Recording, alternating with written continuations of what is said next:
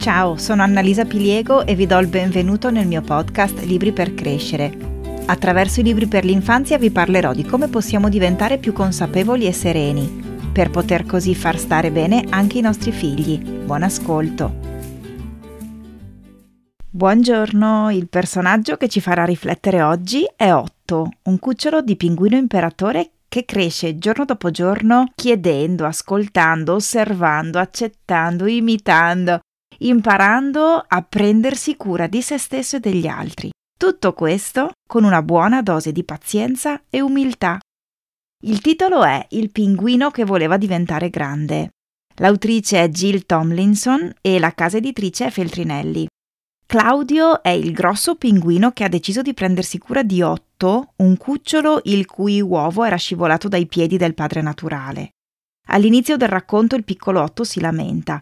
Prima perché non si sente ascoltato, poi perché si sente soffocare schiacciato dalle pance dei pinguini adulti che si raggruppano per tenersi caldi, poi perché il freddo della tempesta gli sembra insopportabile. Claudio, con pazienza e determinazione, lo rassicura dicendogli Va tutto bene, Otto, infilati nella parte piumosa che ho sotto la pancia, ti proteggerà. Ora tieni il becco chiuso finché te lo dirò io. Quindi Otto è solo un piccolo batuffolo di lanuggine quando scopre che per proteggersi dalle tempeste dell'Antartide e dal ghiaccio che potrebbe congelarlo, non ha altra scelta che affidarsi a qualcuno di più grande, non solo per età e dimensioni, ma anche e soprattutto per conoscenza dei fatti della vita.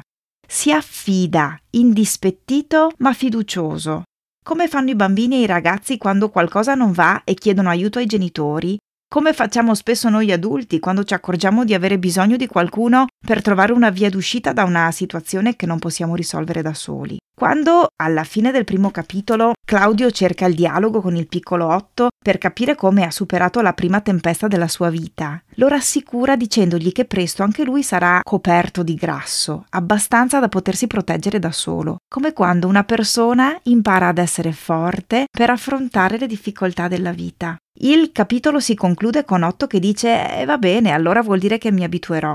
Nel secondo capitolo Otto vede un labbo che vola in alto nel cielo e vorrebbe tanto imitarlo. Invece scopre che non può perché i pinguini sono abili nuotatori ma non possono volare. Ecco che Otto sbatte il muso contro una verità che non gli piace, si sente deluso e mentre elabora il fatto di avere per natura una caratteristica che lui percepisce come un limite, impara allo stesso tempo di avere almeno due, per ora, punti di forza. Non solo diventerà un abile nuotatore, ma scopre anche di essere il più grande della nidiata. Succede quando Claudio lo incoraggia ad andare verso una nuova fase della sua vita e lo invita a lasciare il suo rifugio sicuro e caldo per camminare con le sue zampe. Leo, il suo amico, lo vede e a sua volta ci prova incoraggiato da suo padre, ma Leo ha paura, non è convinto per niente e cerca scuse per rimanere dove è sempre stato, al calduccio sotto la pancia del papà. Ma appena esce dalla sua zona comfort, mettendo da parte le abitudini, trascinato dall'entusiasmo di Otto, i due diventano esempio per grandi e piccoli. Si divertono un mondo, inducono i due papà a divertirsi e per farlo uno di loro dovrà superare un limite autoimposto e lasciarsi andare, e fanno gola a un piccolino che non vede l'ora di poter fare quello che stanno facendo loro.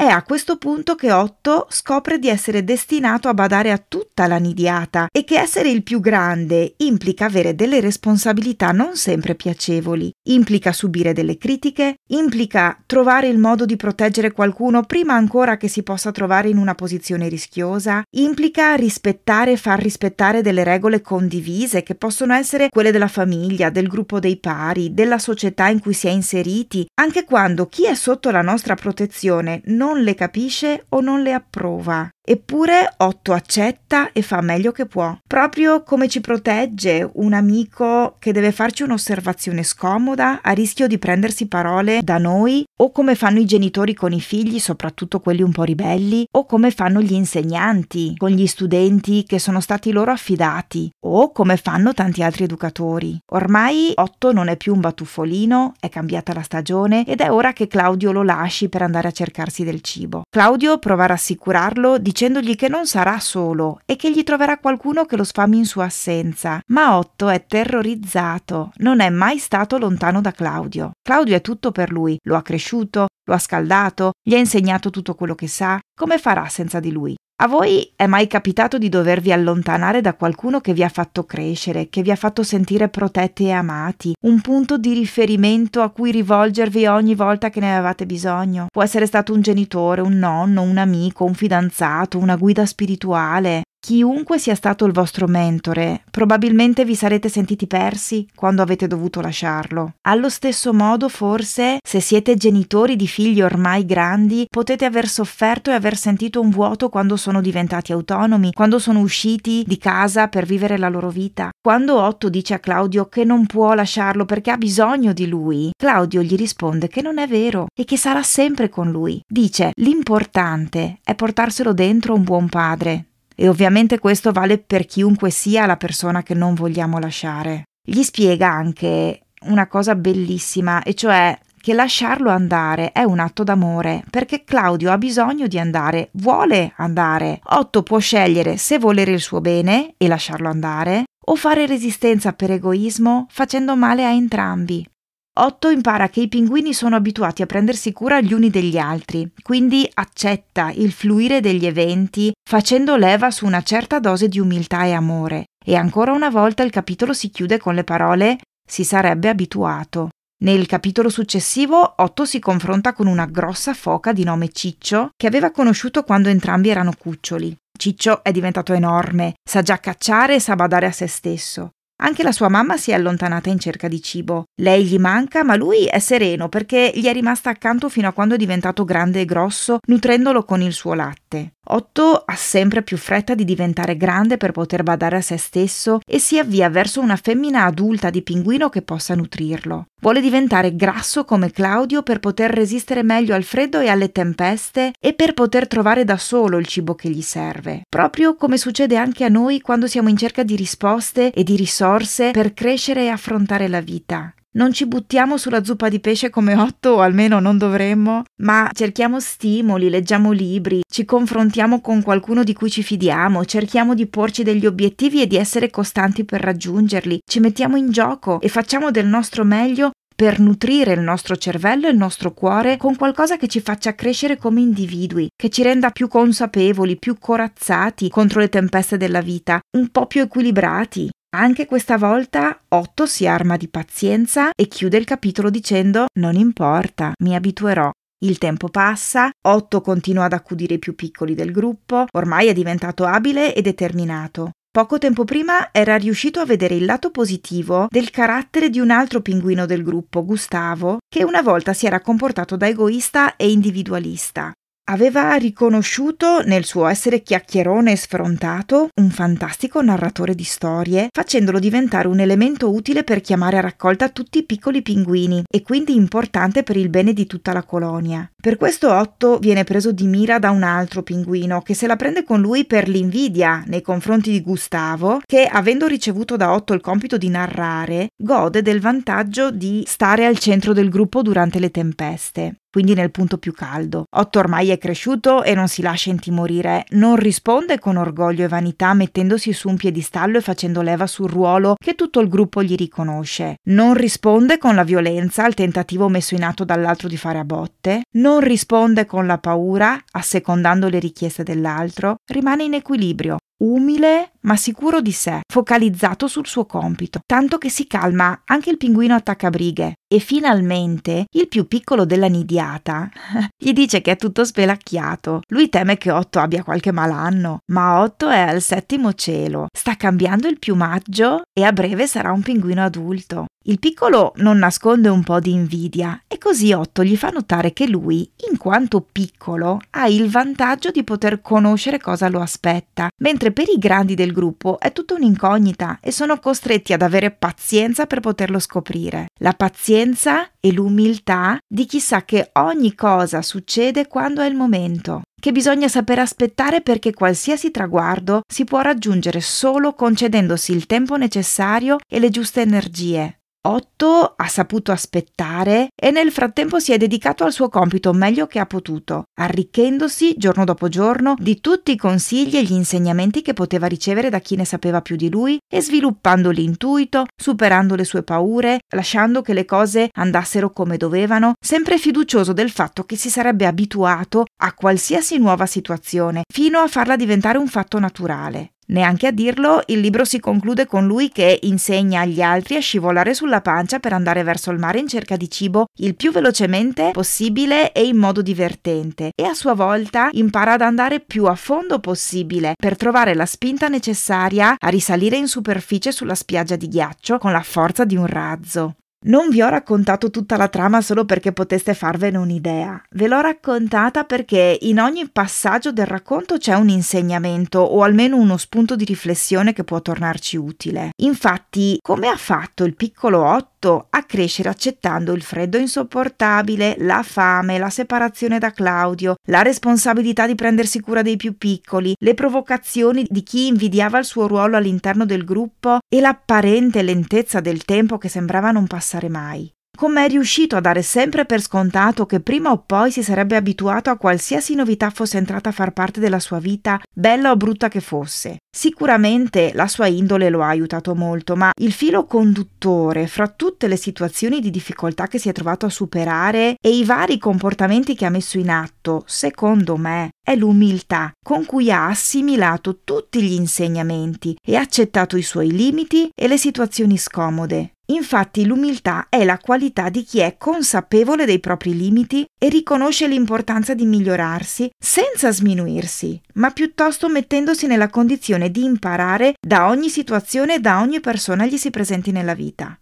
Non è facile essere umili perché implica non solo un buon senso critico per riconoscere i propri limiti, ma anche un certo equilibrio per dare il giusto peso a tali limiti e alle proprie abilità, il tutto senza provare invidia per qualcun altro che riesce meglio di noi in una determinata prestazione o al contrario senza senso di superiorità se ad essere più prestanti siamo noi e senza pregiudizi nei confronti di chi pensiamo potrebbe non essere alla nostra altezza. Essere umili non significa essere inclini alla sottomissione o alla cieca accettazione di tutto. Al contrario, a pensarci bene, significa essere liberi, liberi dal giudizio e dalle critiche che spesso riversiamo su noi stessi facendoci male da soli, liberi dal bisogno di apparire e di essere riconosciuti e considerati per forza in modo positivo da qualcun altro, liberi dal buonismo, dall'arroganza, dal bisogno di emulare qualcun altro o dal desiderio di essere come lui o lei e liberi dalla sofferenza che possono procurarci l'invidia, le svalutazioni e le provocazioni di chi sembra non apprezzarci, forse proprio perché vorrebbe essere come noi. Saper riconoscere i nostri limiti e accettare come siamo fa sì che possiamo vedere i nostri errori, i difetti, le paure e gli insuccessi come opportunità di crescita e di arricchimento personale. Se evitiamo di negare i nostri errori, possiamo farne tesoro per non ripeterli più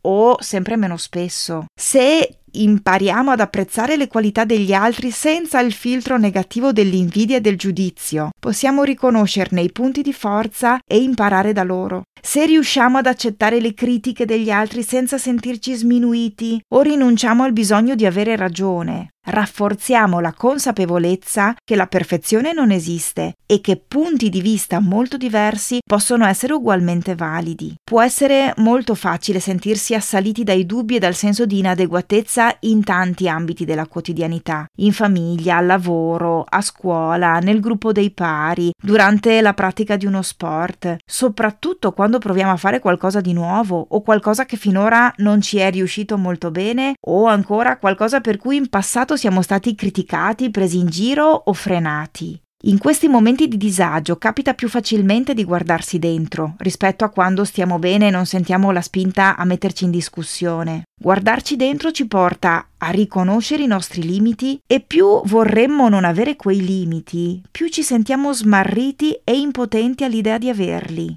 E allora o mettiamo la testa sotto la sabbia facendo finta di non averli visti e, tra parentesi, facendoci del male, oppure ci rimbocchiamo le maniche e proviamo a lavorarci cercando il modo di superarli, con umiltà appunto. Ci sono persone a cui essere umili viene facile e spontaneo, forse perché sono state abituate all'umiltà fin da quando erano bambine. Sicuramente allenarci ad essere umili, anche se adesso siamo adulti, non può che fare bene a noi e ai bambini che abbiamo intorno, che osservando il nostro esempio assorbiranno i presupposti per crescere umili. Per allenarci ad essere umili e insegnarlo di conseguenza ai nostri figli e ai bambini che abbiamo intorno, possiamo non solo, come dicevamo prima, riconoscere e accettare senza sminuirci i nostri limiti e i nostri errori. Prendere come esempio le qualità positive degli altri per imparare da loro e accettare il punto di vista di chi vede le cose diversamente da noi, anche quando questo potrebbe portarci ad ammettere di avere torto. Ma anche ricordarci e ricordare ai bambini e ai ragazzi che tutti abbiamo pregi e difetti, punti di forza e punti di debolezza e quindi non serve a niente né sminuire né supervalutare noi stessi e gli altri. Per cui un brutto voto, una partita persa, un fallimento lavorativo, una nota di demerito non devono diventare un'occasione per confrontarci con gli altri e sentirci inferiori a loro né una vittoria di qualsiasi tipo deve diventare un'occasione per sminuire gli altri o per sentirci superiori. E poi impariamo e trasmettiamo il concetto che chiedere aiuto quando se ne ha bisogno non è un segno di debolezza, ma piuttosto di intelligenza. Conosco un sacco di uomini che non chiedono indicazioni stradali dopo che si sono persi, neanche dopo ore perse a girare a vuoto per strade che non conoscono. Impariamo a chiedere scusa quando ci accorgiamo di aver sbagliato, senza aggiungere i classici ma giustificativi. Impariamo e insegniamo a dire grazie, non solo a parole per buona educazione. Impariamo la gratitudine vera, quella che nasce quando non si dà per scontato che le cose ci spettino di diritto. Diamo per scontato di poter camminare, di poter mangiare ogni volta che abbiamo fame, di avere un tetto sopra la testa, di poter schiacciare un tasto del cellulare per sentire la voce di qualcuno che ci sta a cuore. Non ci accorgiamo di quanto siano importanti la maggior parte delle cose che consideriamo ovvie. Insegniamo ai figli a non dare per scontato di avere i giocattoli in camera, le merendine nella dispensa, la possibilità di studiare, di avere la televisione, il cellulare, qualche soldo per uscire con gli amici, Provando gratitudine si gode molto di più di ciò che si ha. E quando non possiamo avere qualcosa che vorremmo, non ci sentiamo traditi e sfortunati se non diamo per scontato di poterlo avere. Allo stesso modo, ricordiamo ai nostri ragazzi che all'interno di un gruppo c'è sempre chi ha ruolo di leader, qualcuno di naturalmente carismatico, propositivo, veloce a pensare e a rispondere alle situazioni, e ci sono i cosiddetti gregari che in linea di massima si lasciano trascinare dai leader. Ma essere leader o gregari non significa valere di più o di meno, significa avere caratteristiche diverse, in ogni caso necessarie perché il gruppo funzioni bene. Per esempio, un leader non è detto che abbia la pazienza e la capacità di ascolto di un gregario, o non sa essere così fedele, o non sa riconoscere i punti di forza di qualcun altro. Potrebbe non essere abbastanza umile, insomma. Quindi essere leader in un gruppo non è automaticamente sinonimo di perfezione e di modello da imitare e non essere leader non deve far sentire invisibili agli occhi degli altri persone che contano poco e che non hanno niente da dare.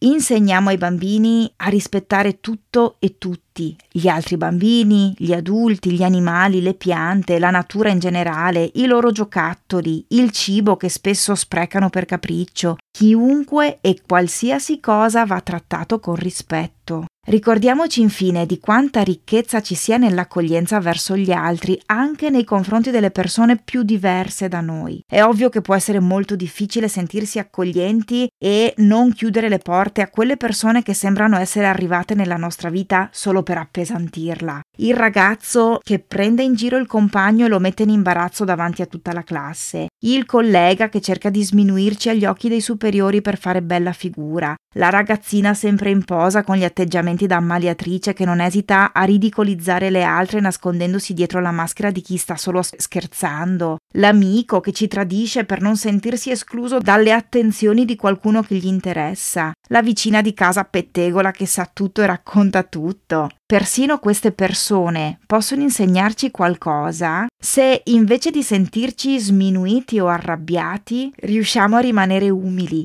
come minimo ci insegnano come non vorremmo essere. E dopo che sono uscite dalla nostra vita, a volte riusciamo anche a vedere le dinamiche della relazione da una certa distanza e allora ci accorgiamo di quanta energia abbiamo perso nel tentativo di restare a galla in presenza di una persona in cerca di attenzioni che a volte sarebbe bastato ignorare e che ci stava spronando, sicuramente senza volerlo, a lavorare su noi stessi per migliorare la nostra autostima e smettere di attribuirle potere. Alla fine, l'essere umili corrisponde a liberarsi dal bisogno di sentirsi importanti agli occhi degli altri. Di solito non siamo consapevoli di quanto abbiamo bisogno di sentirci importanti, apprezzati, considerati, ma è così, altrimenti non ci farebbe male non ricevere la considerazione e i riconoscimenti che ci aspettiamo, o sentire di non piacere a qualcuno, o di non aver raggiunto al primo tentativo il traguardo che ci eravamo prefissati, eccetera. Chi è umile non pretende niente e non chiede niente di più di quello che ha. Si sente contento e grato, quindi sta meglio di tutti. Adesso vi saluto con l'augurio di diventare persone libere dal bisogno di dimostrare agli altri quanto valiamo e di sentirci sempre più fortunati e grati per quello che siamo. Buona settimana! Prima di riimmergerti nella frenesia quotidiana, ritagliati qualche minuto per riflettere sui contenuti di questo episodio e se l'hai trovato utile iscriviti al mio podcast sulla piattaforma che preferisci. Ti aspetto il prossimo lunedì.